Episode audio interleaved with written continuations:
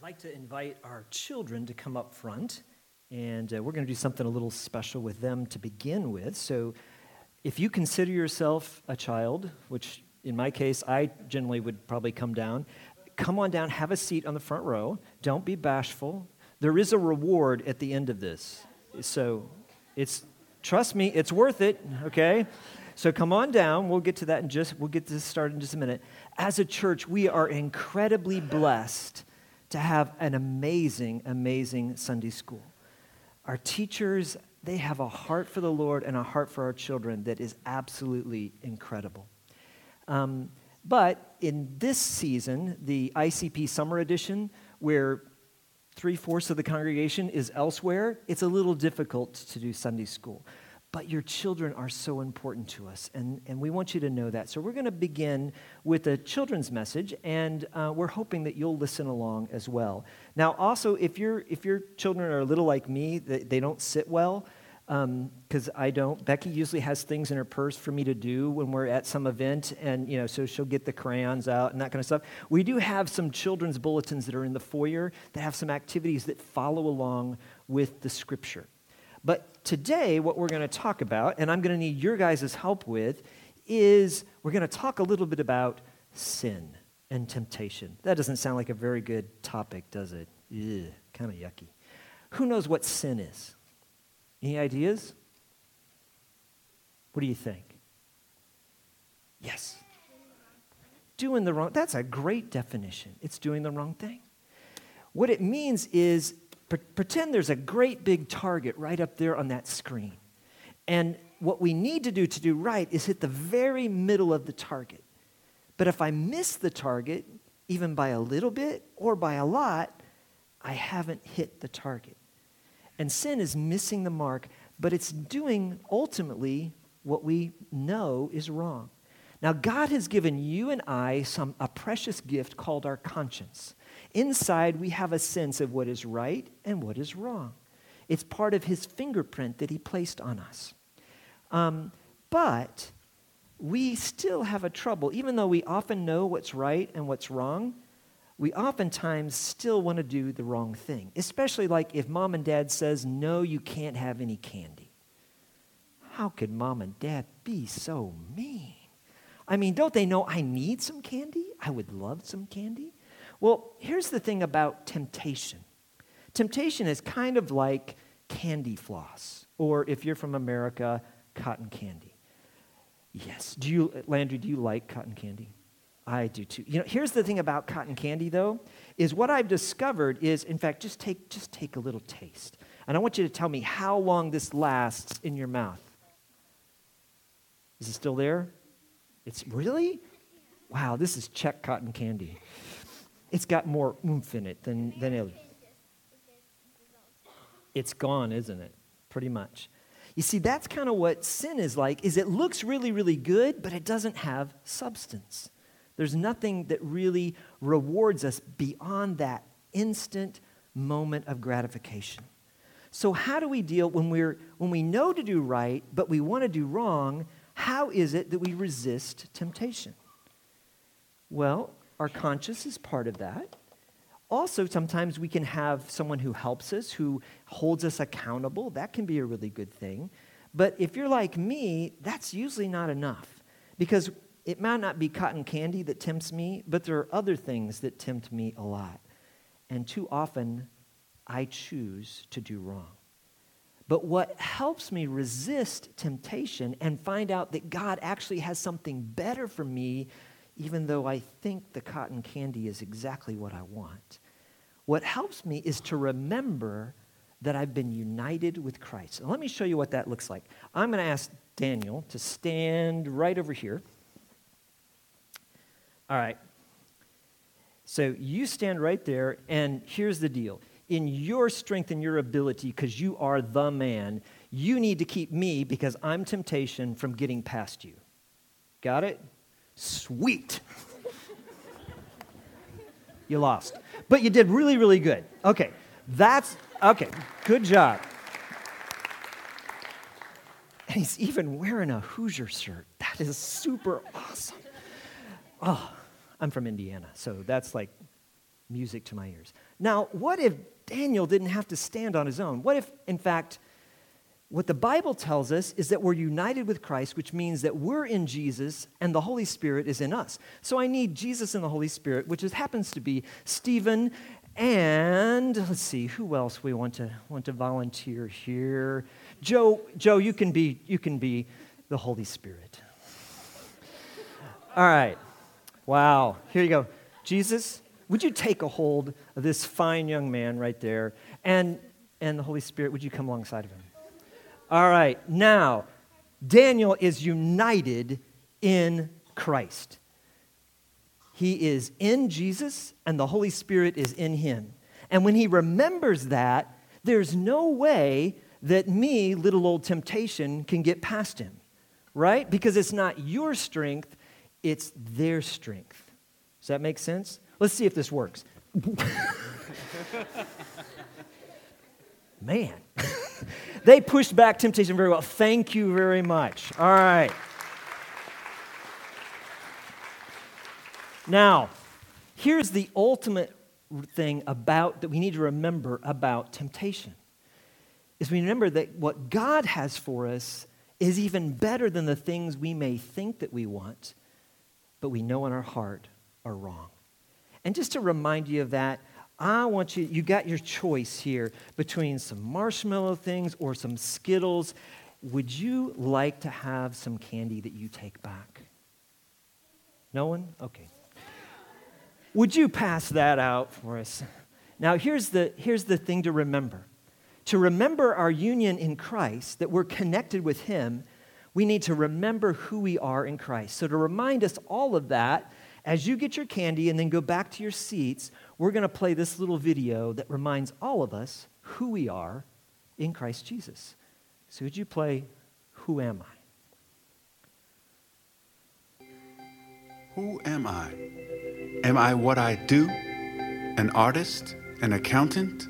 A teacher? A mother? Or am I what I've achieved? An honor student? An MVP? A winner? Am I the things I've done right? Or am I defined by the things I've done wrong? Am I a saint? A sinner? What about what others think of me? Am I all of these things? None of these things? Who am I? How I identify myself determines how I approach life. If I am what I do, I'll always need to do more and achieve more to find my value. If I am what others say, I'll always try to please people instead of my Heavenly Father. But if I listen to who God says I am and embrace His identity in me, I'll find the freedom to live out all He has planned for me. God calls me His child. He says I am wise and restored, that I'm a brand new creation in Christ. I am chosen and holy and blameless before God. He calls me His masterpiece. I am loved by God. He says I am made complete through the grace and mercy of Jesus, my Savior. And when I see myself the way God sees me, I walk with confidence because I trust the one who answers the question, Who am I? All right. Thank you so much for helping me with my sermon. You guys are awesome. You listened really well. You can go back. It's important for us, if we are to um, resist temptation, to remember that we're not alone and not to do it in our own strength and our own power. And to remember that if we placed our trust in Jesus Christ, that means that we are united with Him. We are in Jesus, and the Holy Spirit is within us. And that union transforms everything about us. It changes our identity, and it changes how we can deal with sin and sinful desires. Now, here in our passage, James is beginning uh, um, to talk about quarrels or battles between people, and specifically, he means people within the church. There's conflict at times within the church. And what he instructs us here in James chapter 4, verse 1, is he, he asks this question what causes the battle or the quarrels or fights among you? Is it not this, that your passions, your desires are at war within you. Now, one of the things that we need to remember whenever we have a conflict is that the battle between people comes from the war within our own hearts. That is the first battleground we need to examine. Because long before I'm able to reconcile a battle that I may have with another person, first, I need the Lord to do work in my own heart and my own life. Now, all of us both have experienced conflict and caused conflict. It, chances are, if I asked you to raise your hands and you're honest, you've even caused some conflict. It's part of who we are because we're fallen, we're sinful. Now, in, in our family, um, we have four wonderful children. Um, they're all grown now, they're all married. Um, but when they were little, especially, they were very close together in age, and we had a very small house, which meant we spent a lot of time in really close quarters. And occasionally, not very often, maybe once every three or four years, there would be a little disagreement between the brothers and the sister. Isn't that how it is in your family? Yeah, okay, maybe every 15 minutes that happened, but somewhere along the line, there was occasionally some conflict, even though now they're best friends. When they were young, it took a while for them to figure out how to get along. And um, chances are this happens in your family as well. When there was conflict, what would happen would be one of them would run and say, Mom, Mom, Mom, or Dad, Dad, Dad, Sam did this. Or Luke did this. Or Melissa, do you know what she did to me? Now, Micah, the youngest, never was blamed for anything. So uh, it was just the three older children. But yeah, he got in the most trouble, to tell you the truth. But here's the thing whenever that would happen, we had a rule as mom and dad and we simply asked one question. And they hated this question. The question was Before you tell me anything that your brother or sister did, I, wanna, I want you to answer this question Were you doing right? I, I hate that question. They really hated that question because we weren't going to listen to any of their excuses, any of the things, even any of the events that happened until they answered that question. Now, the reason to ask that was that's what we need to ask ourselves. That's what I need to be asking. Is Lord, show me my own heart. And that's where James is beginning right here. He's asking the Lord to have us look at our own hearts and see what's wrong. Now, he talks about pleasure here, and, and we need to understand that pleasure in itself is very good. God created pleasure.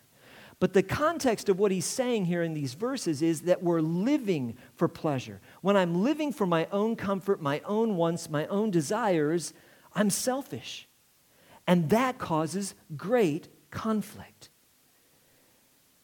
in fact, when the same phrase is used in elsewhere in the New Testament, um, Jesus himself describes those um, in his parable uh, about the seeds about those who fall among the thorns as being choked by the pleasures of life. The stuff of this world has so consumed them that the word of God can't penetrate their heart. And Titus in verse, chapter 3, verse 3, which refers to people as slaves to their passions, to their desires. James is placing an emphasis on us examining our own heart so that we can deal with the war within before we even begin to look at the battle between. Now, a little later on, down in verses 11 and following, it deals with how we deal with conflict between people. But he sets the foundation of the way that we have to deal with our conflicts, first and foremost, is the war within. Now, with that, I want you to notice something. James, in his verses here, doesn't even begin to examine who's right and who's wrong. He's simply asking us to examine and explore our own heart. Let me read it to you again. What causes the quarrels and what causes fights among you? Is it not that your passions are at war within you? You desire and do not have, so you murder. You covet and cannot obtain, so you fight and quarrel.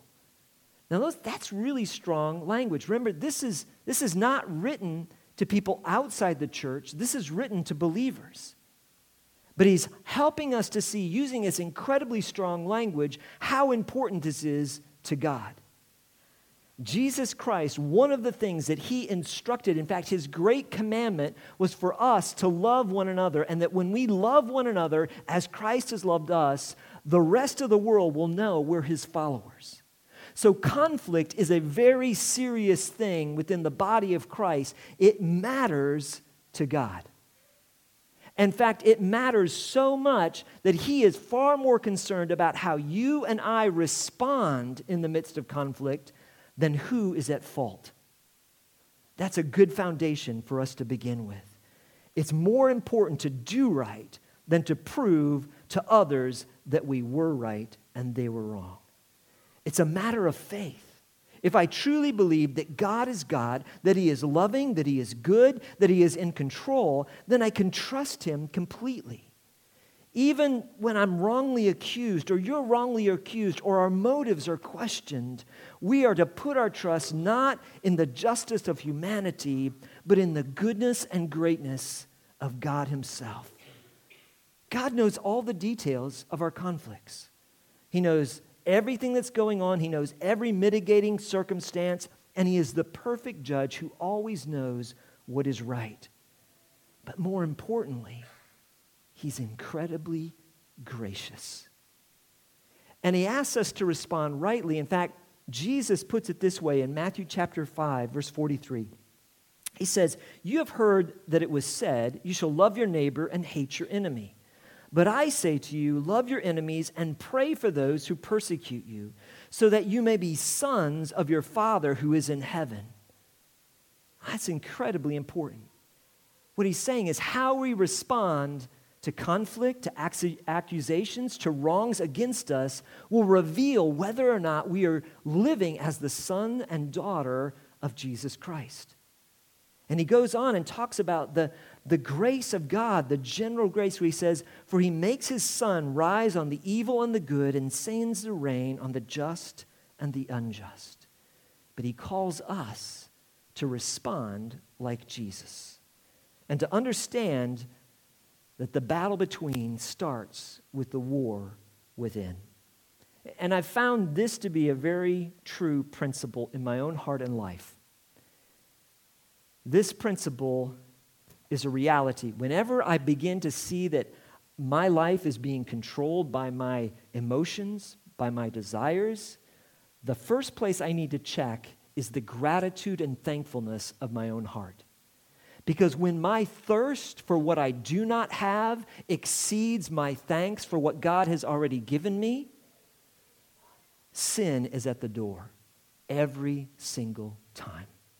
When my thirst for what I do not have exceeds my thankfulness for what God has already given me, I'm already losing the war within. In fact, James touches on this in, in, talking about the importance of prayer towards the end of his, his letter in James chapter 5, verse 13. He simply reminds us Is any one of you suffering? Let him pray. Is anyone cheerful? Let him sing praise. He's reminding us that what happens in our heart will ultimately bear fruit in our relationships as well. In fact, he goes on to talk about our whole life in the following verses. Part of God's strategy to win the war within is taming our desires through prayer and praise, to come to the point where we want what God wants more than I want what I want, because that is where there is joy. Well, that's the principle, but let's, let's go and look at the problem. He tells us that there's a war within us. And he says that the outcome of that war will either build up the body of Christ or it will lead to division and further conflict. And in the verses that um, were read for us, it talks about how this conflict ultimately has a source in that it comes from the enemy. There's a battle in our own flesh and desires, but also it's part of the strategy of the enemy to cause division within the body of Christ, within the church, and within our other relationships as well. That's what he does. And we need to understand that there is a very real battle going on in you and me continually. And the way to begin to win any war is to understand ourselves and understand the enemy. There's an ancient book, The Art of War by Sun Tzu, and he reminds us of a, a very important truth. He begins, first of all, by saying all warfare is deception. The same's true about sin. Sin looks like it's going to offer something that really will satisfy us, but it doesn't. In fact, when we taste of sin, we discover that that wasn't enough, and what we need is a little bit more. It's a deception. Sin offers a shadow rather than a substance. And in order for us to have victory, we need to understand what is at stake and understand the enemy. In fact, let me just read this from, from Sun Tzu, because even though it's definitely not something that's inspired, it is a truth. He says, If you know the enemy and know yourself, you need not fear the result of a hundred battles. If you know yourself but not the enemy, for every victory gained, you will suffer a defeat. If you know neither the enemy nor yourself, you will, not, you will succumb or lose every battle. Now, that touches on a deeper spiritual truth of we need to know that there is a battle within us and we need to know that the resource we have is not our own strength not ourselves but jesus christ being united with him so james goes on in verse 2 to say you desire and you do not have so you murder you covet and cannot obtain so you fight and quarrel you do not have because you do not ask you ask and do not receive because you ask wrongly to spend it on your own passions. You adulterous people means that we've, we're not living faithfully in our relationship with God. Do you not know that friendship with the world is enmity with God, conflict with God? Therefore, whoever wishes to be a friend of the world makes himself an enemy of God. The truth is, we can be spiritually saved, but physically living like an enemy of God. And that conflict within our own life will lead to despair and frustration and division and heartache every single time. We're not living an integrated life where Christ is who we desire and who we serve. We're divided. And he uses these, these pictures and he, and he gives some, some different things here. He talks about desire, and ultimately, what he means there is lust, where I want what I do not have. I'm wanting what God has not chosen to give me, at least yet. That's ultimately what, what lust is. He talks about coveting. Coveting is where I want what he's given someone else. It's a little bit different. It's not that I just want more for myself, I want what you have. In fact, often when I'm coveting, I'm thinking, I deserve that and you don't. It's incredibly selfish. And then he goes on to, to describe a life that is faithless. You do not ask, you trust in your own resource, in your own ability, rather than calling upon the name of Jesus Christ to help us in the war within. And then he says, We're selfish. You ask with the wrong motive. We do go and pray to God, but we pray for the things that we want rather than asking God, What is it that you want? What is good for me? What is good? What is your plan for my life? What is your desire for me to do? And ultimately, that leads to spiritual unfaithfulness. The war within reveals that we're not faithful in our love for God in our heart. We want his gifts more than we want the giver. And the true treasure is God himself. Understand there is a real war within us. And the truth is, sin will fascinate us right up to the point that it ultimately will assassinate us. It will kill us. It'll take away every joy. Now, if you're in Christ, if you've placed your trust in Jesus Christ as Savior and Lord, your salvation relationship is absolutely secure. But if you're not living and placing your desires under the authority of God, sin is still holding you as a slave. And God wants to set you free. Now, I want you to look at the next verse, verse 5, because this is really, really cool. It's written in a language that maybe doesn't, at first, maybe you don't see how powerful it is, but look what God says about you. Okay, and, and see the picture. What he's describing is a life that is totally self centered, totally selfish. Okay? Not somebody who's getting all kinds of high praise for doing the right things, right? He's, he's describing someone who's lustful, who's covetousness, who's unfaithful, who's having conflict with other people. Doesn't sound like a great spiritual hero, does it? But what does God say about them? Look what it says in verse 5. Or do you suppose it is to no purpose that the scripture says he yearns jealously over the spirit that he has made to dwell in us? What he's saying is God wants you. He gave his life for you so that you could have an intimate, joy filled, loving relationship with him. He yearns for you. And this is a, a reference also to um, a passage in Jeremiah that talks about how God yearns for us. God desires you. The God of the universe cares so much about you that he wants your life to be whole and filled with all of the goodness he has to offer. And so, in the midst of being selfish and self centered and sinful, what is God's first response? He says, I want you. Now, this should send a really clear message. It doesn't matter how far you may have strayed or how far I may have strayed, God still desires you and me.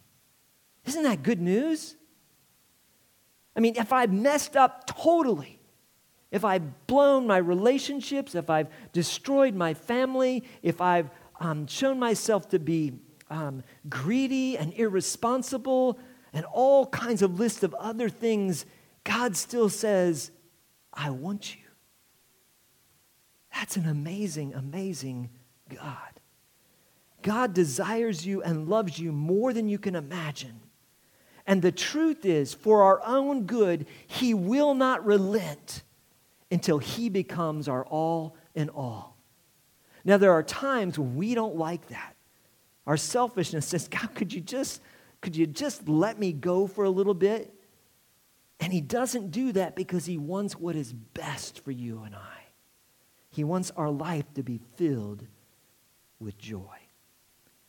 Now, that's the passion that God has for us. And then we see the solution, the power that God has for how we win the war within, because that's what these next verses are all about. The power source for winning the war within. Look what it says in verse 6 in the midst of this, in the midst of temptation, in the midst of failure, in the midst of our rebellion against God, what does God do? It says, He gives more grace. I'm not someone who often says, you know, you should respond to that, but you should respond to that. In the midst of our mess, God responds to your sin and my sin by giving us more grace because He loves you so much. That is good, good news.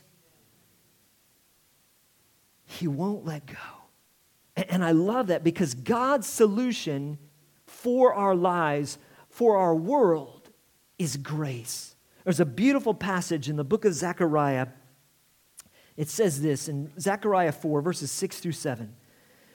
Then he said to me, This is the Lord. This is the word of the Lord to Zerubbabel. Not by might, not by power, but by my spirit, says the Lord of hosts. He's saying the power source for victory in your life, and in this case specifically, victory amongst the children of Israel, was not their own strength, not their own armies, not their own resources, not their self will, not their conscience, none of those things. It was by His might, by His Spirit. And how did He pour out His Spirit and work on it? It tells us then. He says, Who are you, O great mountain? Before Zerubbabel, you will become a plain. In other words, there may be a mountain in your life and my life that you can't seem to get past. Maybe it's a habitual sin. Maybe it's a brokenness within your life because of things that have happened to you, but you feel like there's this huge mountain in front of you, and no matter what you do, you can't get past it. Well, God's promise is this He says, He shall bring forward the top stone, which refers to Jesus Christ, with shouts of grace, grace to it. God's grace can bring down any mountain that you and I face, even the mountain of our own sin and unworthiness. That's the good news. The grace of Jesus is more powerful than the sin of my own heart. The grace that moves mountains is the grace that can res- transform a self centered, sinful heart into one that honors God and experiences intimacy with Him. Now, James is saying what God does and what he wants us to remember in the midst of the war within and as we face temptation is not to try harder. He doesn't say that anywhere in here. He doesn't say do more. He says remember the grace of God and remember how you're to unite yourself with Him. Our pride is the soul set on self mode. But our pride recognizes that we fail, that we sin. So, in our pride, the way that we tend to deal with sin and with failure is guilt and self worth, and, and in an order to try to regain our lost pride. When we try to win the war within with our own strength, in our pride, it leads to this cycle this is what happens in you and I over and over again. We face temptation, and because we're trying to deal with temptation in our own strength, in our own plans, our own strategies, it leads most often to defeat. And in defeat, we choose to sin. And when we sin in that way, what we discover is what we thought was going to bring pleasure brings pleasure for a moment, but it quickly fades. And the next time, in order to, to, to reach that same amount of initial pleasure, we have to do more. Because sin will always take us farther than we want to go and hold on to us longer than we want to stay. And so when we face temptation and sin in our own strength, it leads to defeat. And then because of the defeat, what do we feel? We feel guilty. We feel condemned. But what does the scripture say to us as believers. If we trust our faith, put our faith in Jesus Christ, he says, There is therefore now no condemnation, no guilt. But when I try to do it in my own strength, I enter this cycle. And from the guilt, it leads to shame. And the shame is the tactic of the enemy to do exactly the opposite thing that we need to do when we sin. In shame, we respond just like Adam and Eve and we hide ourselves from God. I don't know about you, but I can confess openly to you and myself that oftentimes when I rebel in my own strength, when I choose to sin, I have to wait a while before I confess. Here's why I feel like I don't deserve it. That's true. Secondly, I feel like I need to feel bad for a while. And after I've felt agony emotionally in my own heart and life, then maybe I could go to God. Can I tell you that that is the dumbest thing ever? I do it. And I'm guessing that you might too. Because that's the tactic of the enemy to push us away from God rather than draw us closer. And that shame leads us back into that cycle where we fail over and over again. Guilt and condemnation always push us away. It's the strategy of the enemy to make you and I a slave once again to sin when Jesus Christ has set us free. So don't get stuck in that cycle. Legalism and the law, it cannot win the war within. The law reveals, yes, we have sinned, and it gives an accurate diagnosis, no, excuse me, diagnosis. But the law is not the cure. Grace is the cure. The Holy Spirit in the life of a believer uses conviction, not condemnation, to accomplish something drastically different. Instead of pushing us away, he uses conviction so that we can come closer to God. The Holy Spirit uses grace upon grace to win the war within your soul. By grace, Jesus conquered the penalty of death and sin. And the Holy Spirit uses the same grace to defeat the power of sin in your life and my life and give us victory in the war within.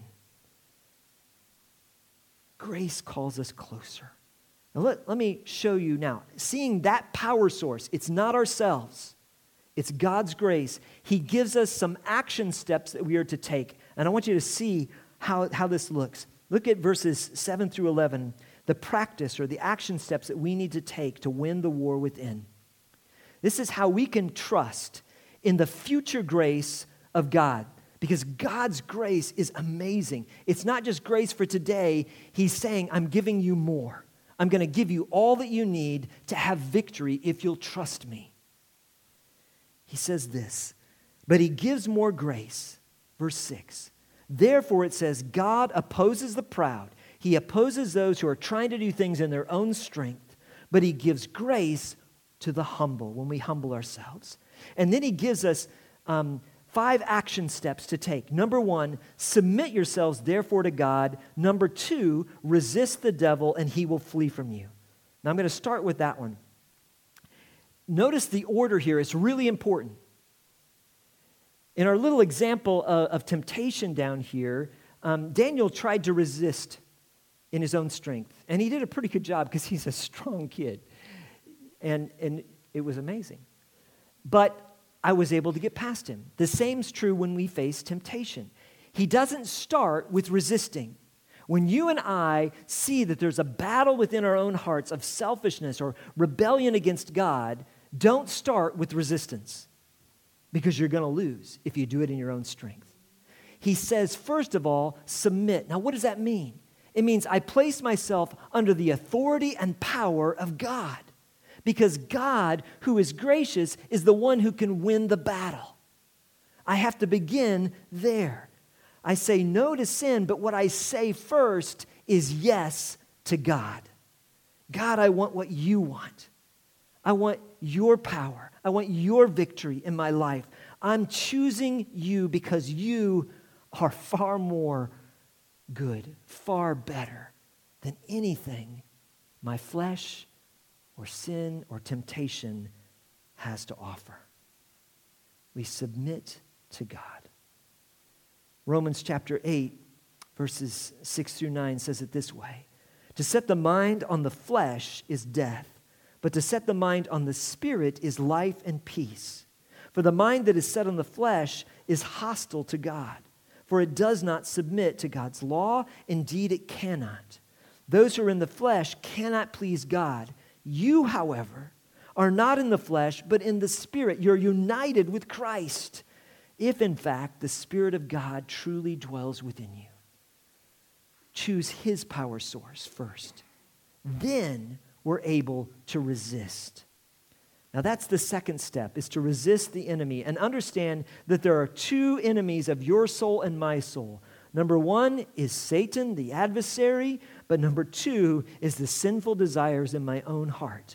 And I need to do battle with both of them and say no to them. I need to resist them. And after we choose the authority of God, then we need to say no very quickly. Here's, here's a truth we need to resist sinful desires right away. If you hold on to them, even for a few seconds, you're going to lose. It's kind of like this if you start watching the trailer, you know, the little preview of the movie of sin, you're going to stay for the whole show. It's the way it works in our hearts and lives. But when we say, no, I want what God wants and I'm choosing His authority, He breaks that grip upon us and can set us free. We need to call sin what it is. The truth is, most of us look at our own sin and we identify it as weakness. Don't do that. Because what happens is you and I will make allowances for our weaknesses. We will say, well, that's just how I am. Well, that may be just how you are or how I am, but it is not who Jesus Christ is. And if I am united with him, he can be victorious.